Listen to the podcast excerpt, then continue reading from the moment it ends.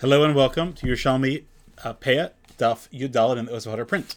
So there's a um, interesting Timorim type of dates that are discussed in today's blot. And I want to go back to the Mishnah on Beis an Aleph in the Oz Vehadar print because there seems to be something very hard to understand and uh, a lesson that I think is important.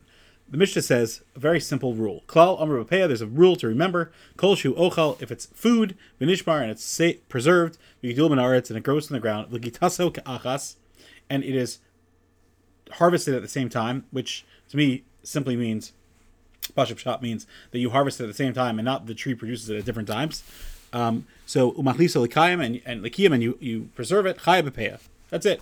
then it explains different things, and it even mentions tomorrow again the dates. Okay, so then we have this brisa that quotes these special tomorrow, these special dates that are called um, rotave tomorrow.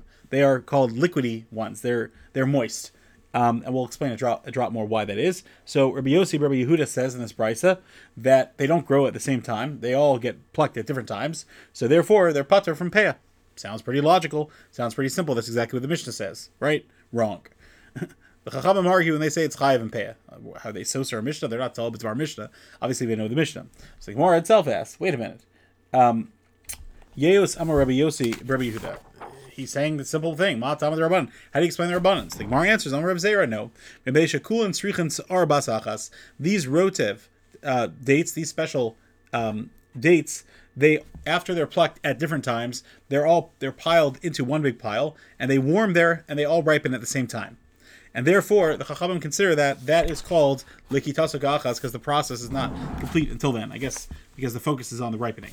So I just want to say that a lot of times in life we think that we're different than other people, but oftentimes, and and they might be older or younger or go through different things at different times. But at the end of the day, people that go through things together and ripen together, so to speak, uh, become very, very unified. And it's a fascinating thing. Alpi There's actually a very famous Yerushalmi that learns um, the idea of Nahama Kisufa, bread of shame. It's in Kilayim. Hopefully, Be'ezra Hashem, Siyata Dishmaya, we'll get there and talk about it. But there's a very, very famous thing with Nahama d'Kisufa, the bread of shame, that the Ramchal talks about at length about why Hashem created the world and gave us uh, free will and what that means, etc. Way beyond the scope right now, but it actually learns it out from the laws of Kilayim, which is really, really brilliant.